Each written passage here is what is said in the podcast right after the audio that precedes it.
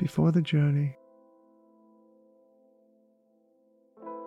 Written by Matt Zandstra. Read by Michael Maloney.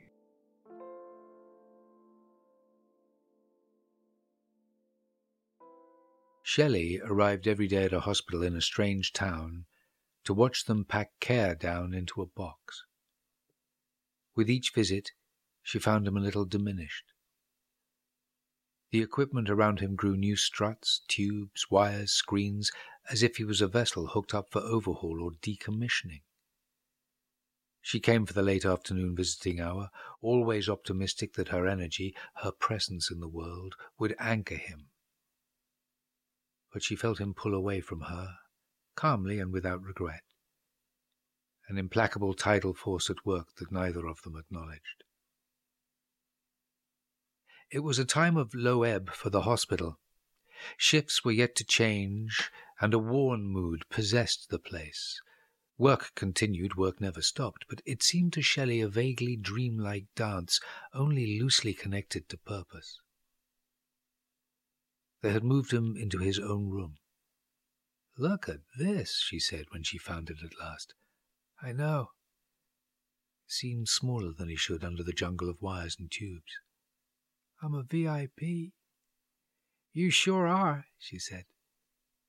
But she thought he looked more like a product, a thing of some passing value. She produced the deck of cards. Cair grinned, and for a moment he grew back, filling the space around him again. I'm pretty busy, he said. I can only spare a moment. We'd better play fast then. She dealt and settled back to examine her hand. Cair added three cards to the pile, one by one, but ruined his triumph with a wince of pain. You okay? she said, half standing. Um, he shook his head. I'm fine. It's almost done with now. And I'll see you on the other side. Yes, before long. She made a mask of her face and selected her run. She played a seven, an eight, and a nine of hearts. She felt his eyes on her as she picked up new cards. They played on for a while. On the screen above the bed, she watched a progress bar inch across its marked territory. She wondered absently what it was measuring, what would happen when it reached the end. She placed a queen on the pile. Cair, I, she said. But he had slipped into sleep, spilling a splay of cards out over the coverlet.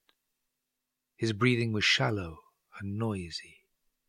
She gathered the scatter from around his slack hand, snaking her own between several tubes. The bar closed the gap at last and paused, poised over its success. The screen wiped it back to zero, and the process began again. She had been lost in the long middle sag of her shift at the Stack and Track warehouse, and not yet in sight of relief, when she saw the poster in the break room. You need this, the headline told her. It sat above a grid of four pictures a starry night, coconut laden trees, two sets of maniacally smiling people, all propped up by a line of bold type. It was this that naturally demanded her attention a dollar sign, and a number so large that she lost herself in the zeros. There was an address, a date, and the promise of free food. It was a scam, of course. There's no way she'd go. To the Remington on Shoreline at seven that evening? No way at all. She must have fitted right in at the hotel, because as soon as she cleared the sliding doors, a clerk nodded at a freestanding sign, Welcome to Mining Futures, placed in front of a conference room door. She nodded and slipped in. A balding man with deep-socketed, very blue eyes stood at the head of the room and raised his arms like a prophet offering a blessing. Or maybe your life is this big, he said. He brought his hands together and clasped them. I know mine was. In some way it still is. But there is a gift for the future, and I have already redeemed it. Oh, my lord, she thought, it's a cult. But then he opened his hands and triggered a new slide that cash figure again. The presentation paused, and they all basked in the glow of those zeros. Well, said a blond dude two seats along from her, that would do it. Several people around him nodded. She nodded too. And what's the catch? The prophet continued. The catch is this. You and I, we get to pay it forward. We get to hand it on to our loved ones, to the causes that matter, to this planet. As he spoke, the slides cycled through stock photographs, happy families, smiling food bank volunteers, a child looking upwards in wonder. I need you to understand. The money is not the opportunity. It is only a marker of your worth, of the difference you can make in this world and beyond it. She reached the refreshments table in the first wave. The tuna mayonnaise sandwiches looked promising. She accepted a bottle of water from the blonde comedian, who had beaten almost everyone to the free food without seeming to try. As he opened it, she said, So, are you convinced? He thought about this. It's a lot of money. It was a lot of money. Is it real? That's the question. Are you signing up to find out? She looked around the room. At least half the attendees were dressed in the kind of daywear that might also be nightwear. There was a resigned and hucksterish air to the event. She selected a sandwich. Definitely not, she said. But if not that, then what? On her day off, she visited her mother. She trailed the mining future's dollar amount behind her like a thought bubble in a cartoon. The apartment was a thin-walled, balconied affair with Woodland Grove signed jauntily on its gable wall in looping metalwork. Her mother opened the door and beamed at her. I brought three new teas from work, she said. Shelley kissed her. As usual, she worked to shake off the uneasy sense that she had fallen into a mistake. The pictures, the bureau, the sideboard were all the wrong size. They did not fit well. This pasteboard starter apartment seemed to her more like a configuration than a place to live. These objects belonged to the old A-frame house which had somehow never left her. Long gone, it lingered anyway its oiled wood fragrance, dust caught in beamed light, the cascade of garden, the boiled candy green of its sunlit trees. She removed her shoes and followed her mother through to the kitchen. These floors are a big ticket item, the super had said when he showed them around, though they're only veneer. Her mother lived in fear of marking them. Shelley took up her spot at the table. Are you all right? she said. I'm tired, is all, her mother said from the counter. I picked up some shifts at Laurel's on the pay and pack. That meant she now had three jobs. The editing is drying up, and the students are back, so the cafe doesn't have to work. That's tough, said Shelley, who had been about to broach the subject of a loan. Nodded. Oh, you know, it is what it is but it was to have been her mother and father in their house with their neighborhood barbecues and their reading group, their European holidays. It was never supposed to be working three jobs and minding somebody else's big ticket item. What about you? How are you? Oh, me, said Shelley as if that were nothing. You know, I have some options in mind. The first test took place on a Sunday morning at a college building in an unravelled part of town. She accepted a handwritten name badge at the entrance and ventured in alone to find classroom 441. A stern woman in her fifties stood speaking at the head of the class. Shelley grimaced an apology and slipped into a seat on the back row. I don't know what you've been told, the woman said, but this is not a formality. Most of you will not be accepted into this program. There were about forty now chastened candidates in the room, including several from the hotel presentation. Shelley exchanged a quick grin with the blonde wise ass and examined the tablet on the table. It presented a single statement. I enjoy solitude. A slider ran from a negative zero to a positive five. You may start now, said the invigilator. Provide as many responses as you can. Shelley had once liked to be alone, had craved it, really. Recently, though, she had found herself increasingly isolated in her thoughts.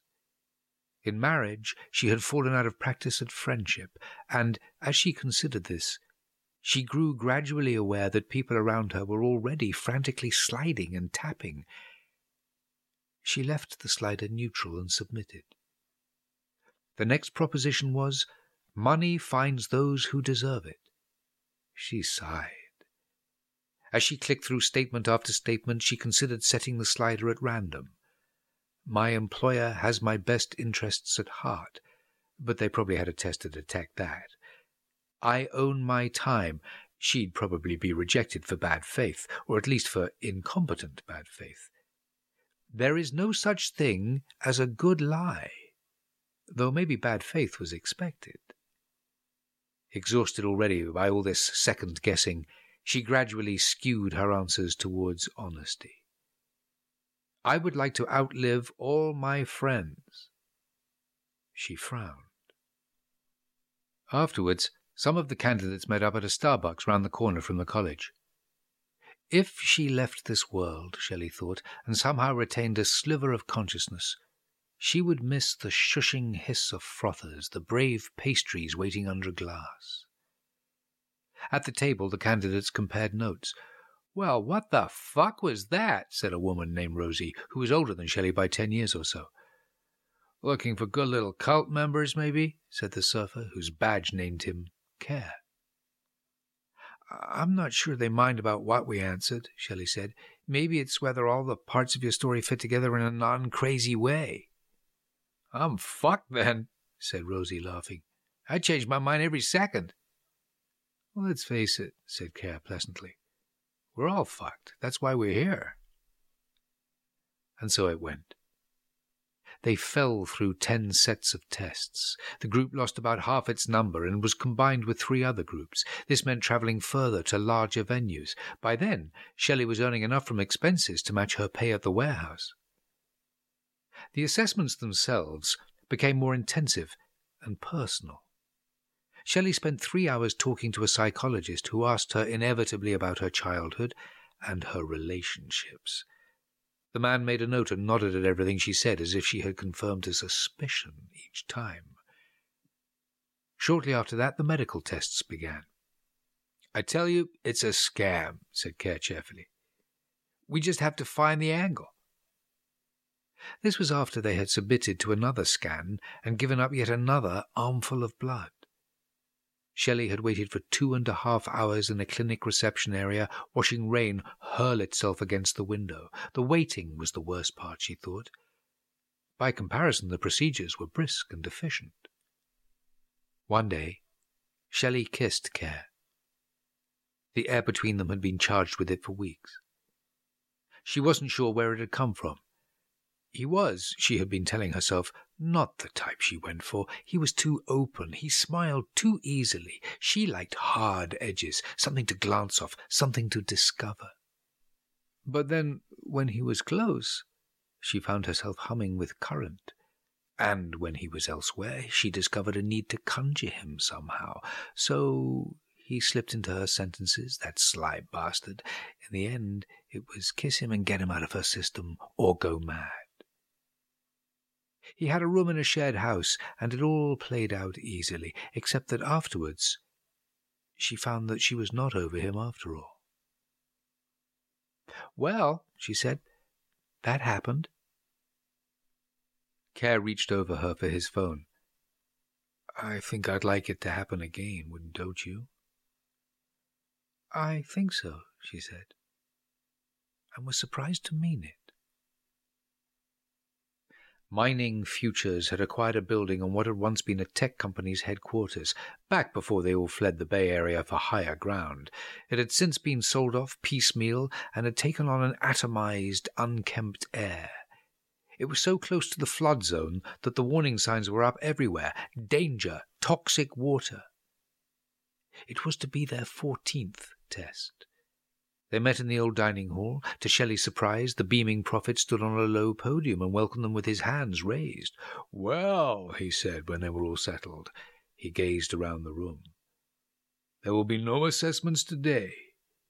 You are now part of our family. You are joining the mining future's journey. We have come a long way. He gestured at a small screen, and a projection of stars appeared. But we have so much further to go. There was much additional talk of journeys, and futures, and teams, and momentum, and hope, and lots of other stuff that Shelley tuned out. It reminded her of all the times she'd been forced into church as a child.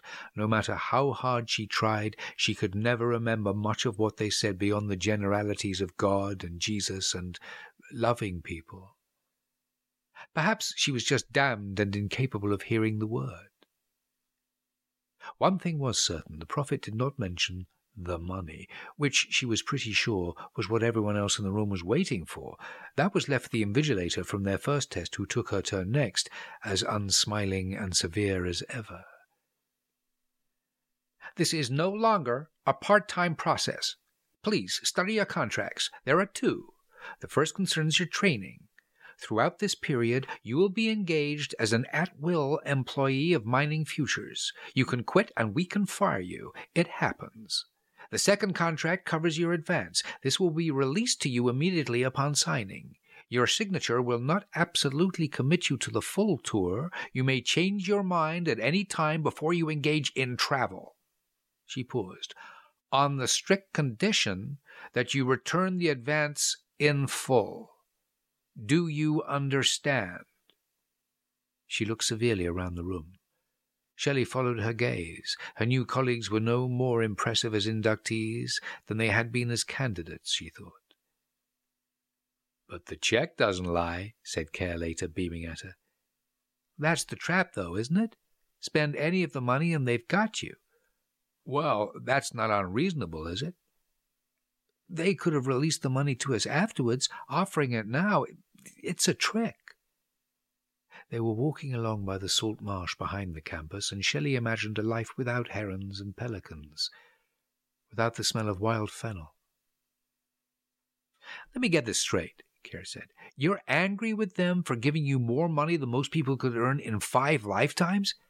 I'm, I'm not angry. I'm wary. I'm suspicious. Once you've used more than a little, you can't change your mind. They've got you. I don't want to change my mind. For the first time since she'd known him, Cair sounded frustrated, even angry. I have people I love, people I can help. That, that is what I can do for them. I, I can do that now. They walked on in silence. The sun sunk in a sky thrown open. She signed both contracts, of course. She put the vast sum in a new account and resolved not to touch it. Every now and then she'd access the account just to look at the number, marveling at all those zeros, so many that it barely seemed to matter if you skipped one or two in either direction. The training began. For an entire week, they analyzed the brand values of mining futures. These were, it turned out, loyalty, exploration, investment. Each of those words spawned its own small lexicon of virtues. The trainees broke out into small groups to discuss aspects of this constellation. After that, four brand ambassadors were appointed for special training. These, Shelley understood, were to become the new prophets of recruitment. She was relieved that neither she nor Cair were in that number. If they were going to do this, it would be as ordinary grunt angels and not heralds. If the early training resembled a sales course, in later weeks it came to seem more like a long and complex illness. They did at least get to see the world, or at least clinics in Germany, England, and Poland, as well as three in the States. They became used to waiting rooms and thin cotton sheets, backless hospital gowns, bedpans, woozy, woozy pre-op drugs. On several occasions she awoke to find that she no longer quite belonged in her body. Then she was forced to acclimatize to her own poor fit like an awkwardly capped tooth or a pair of pinching boots. They entered a new phase, traveling mainly for sessions across the states. The inductees were distributed across several towns, never in exciting cities, mind you. It was San Jose, not San Francisco, Boulder City, not Las Vegas. Some of the West Coast trainees traveled in style now that they were fabulously wealthy. Much to Cair's bemusement, Shelley insisted on taking the budget company funded flight, or sometimes driving. The road trips reminded her pleasantly of childhood vacations. Look, I'll pay. We could go business, said Cair. But Shelley just shook her head. Let's just drive, she said. It will be fun. And mostly it was. She loved the rolling, majestic relentlessness of the country, the way that it defied the highway and the farms and billboards, and always won, punching through in tracts of mountains and wild places that went on and on and wanted to kill you in gloriously neglectful ways. At night, in their latest shitty hotel room, Cair labored over his sheet of names and numbers. He annotated, made a garden of arrows, scored out and adjusted the sums. Then, after a few days, he rewrote the list neatly and began the process again. Who's that? said Shelley, stabbing at one of the names. Mark Hampton, more or less at random. High school, said Cair. He had my back when I needed the help. He's in prison somewhere in Texas right now. A thousand trainees attended and all hands in Fresno, and it was a kind of festival, only without the music, joy, or freedom. It was probably more like a dental convention for people cosplaying dentists, or whatever it was they were pretending to be. There, again, was the lounge prophet. He seemed smaller on the more substantial stage of the conference hall. He welcomed them with his sad messiah gesture, and then punched the air. You hear people talk about the future, he said, about preparing for it. To most of them, almost all of them, the future will offer only defeat. We're different, all of us. We will conquer the future. And never come back, Shelley thought. All of us lost and motherless. But she cheered along with the crowd. See you on the other side, people called. Afterwards, they drank beers and ate wings at a procession of sports bars. It was not Shelley's scene at all, but the thought of never sitting in a room filled with screens showing medication ads and men throwing balls on neon green grass filled her with sorrow. She felt like an exile before she had even left.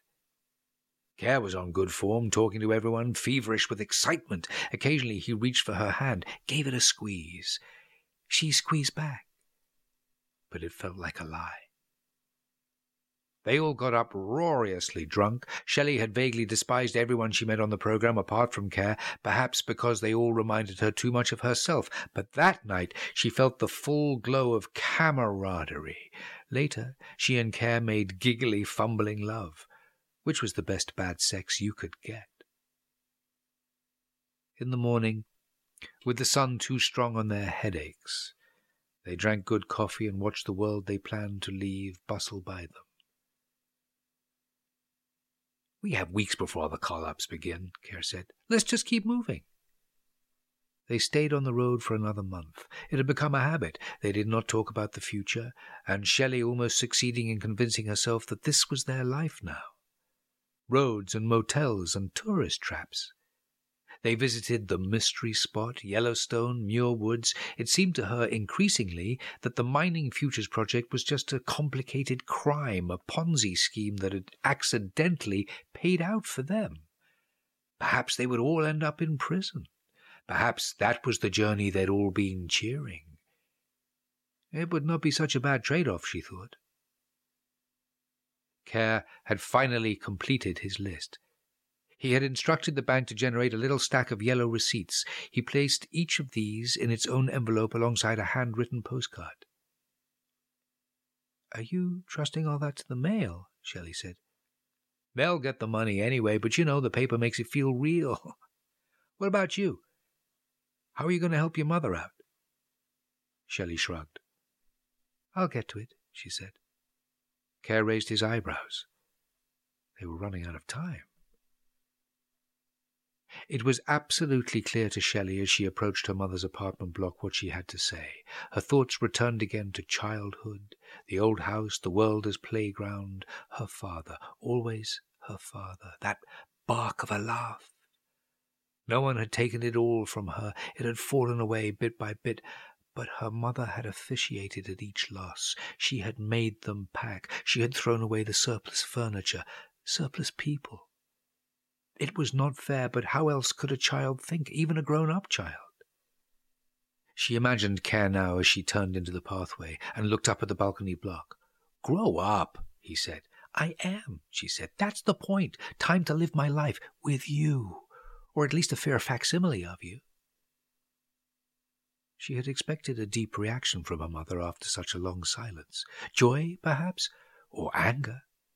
Probably some mixture of both. Well, her mother said. Well, said Shelley, feeling that already she had embarked on an argument. It was just a matter now of choosing a battleground. Any one would do. You moved? her mother said. That had been an age ago. Yes, uh, remember I told you about the job?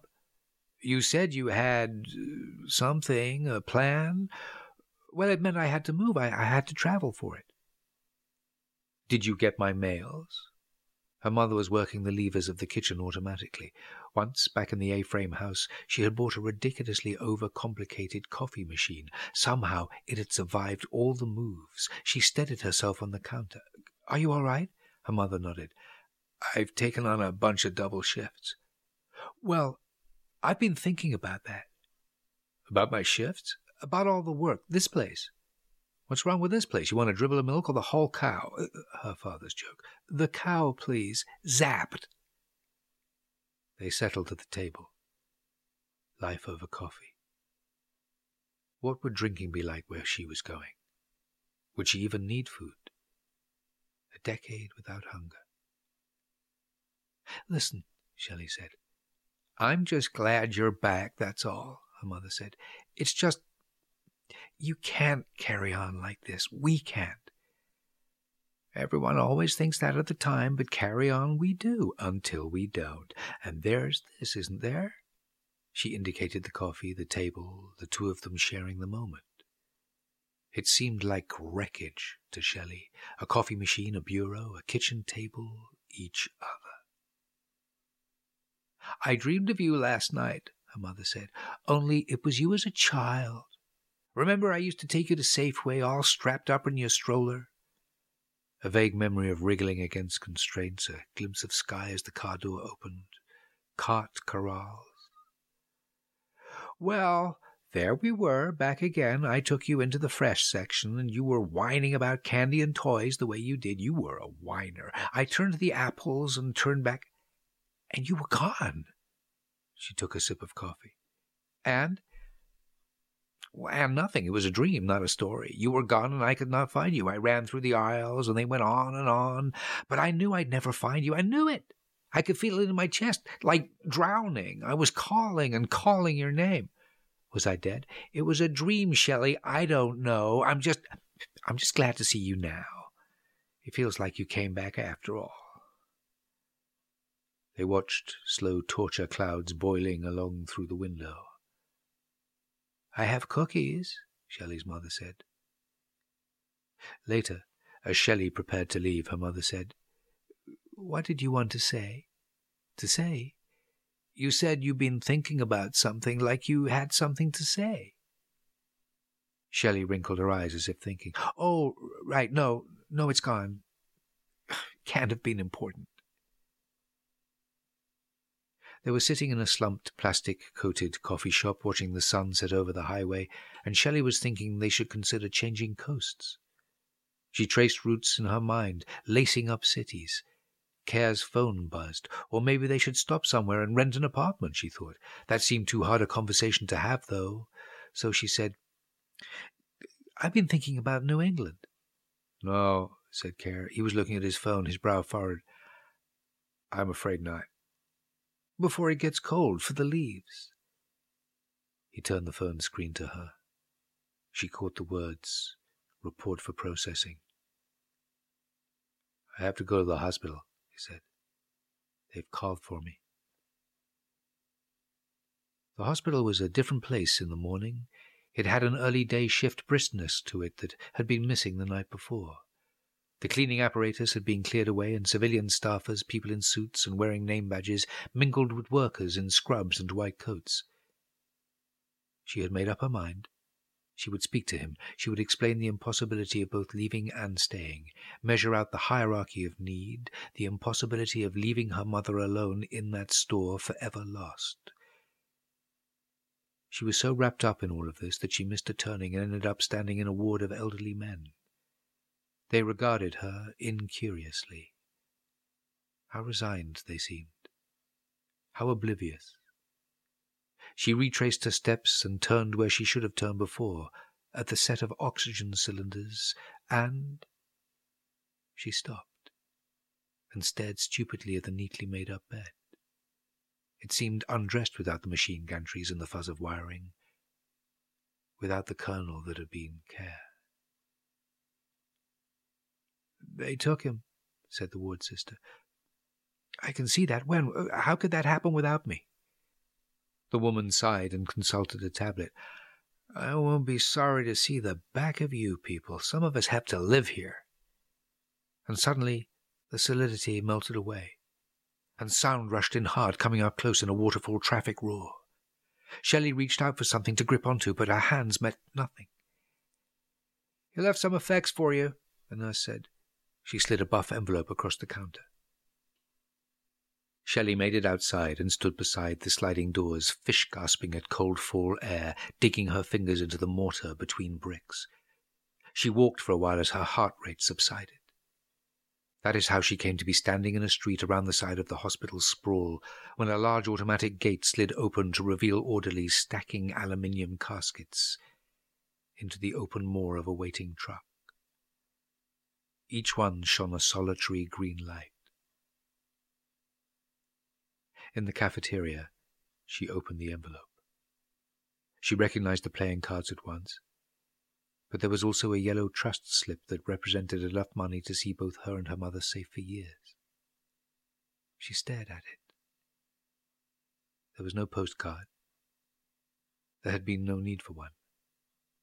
Cair had given her the solution. She could stay and live a decent life if she wanted. She could both keep her world and live in it like a human being, and that should be enough, except, she knew, he would look for her on the other side. Somewhere behind her the coffee machine hissed, her phone buzzed and shuddered. Someone called out, Hey, Trace! Report for processing, said the message on her screen. It provided an address, a hospital halfway across the country. Probably her mother was starting a shift right now, straightening her hair, checking the pastries on the counter. In his casket, Cair was waiting.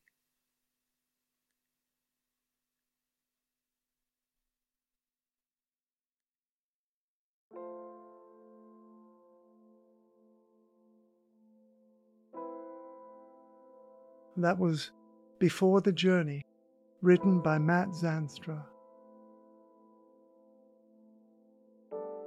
It was read by Michael Maloney and produced by Craig Warner for the Termination Line.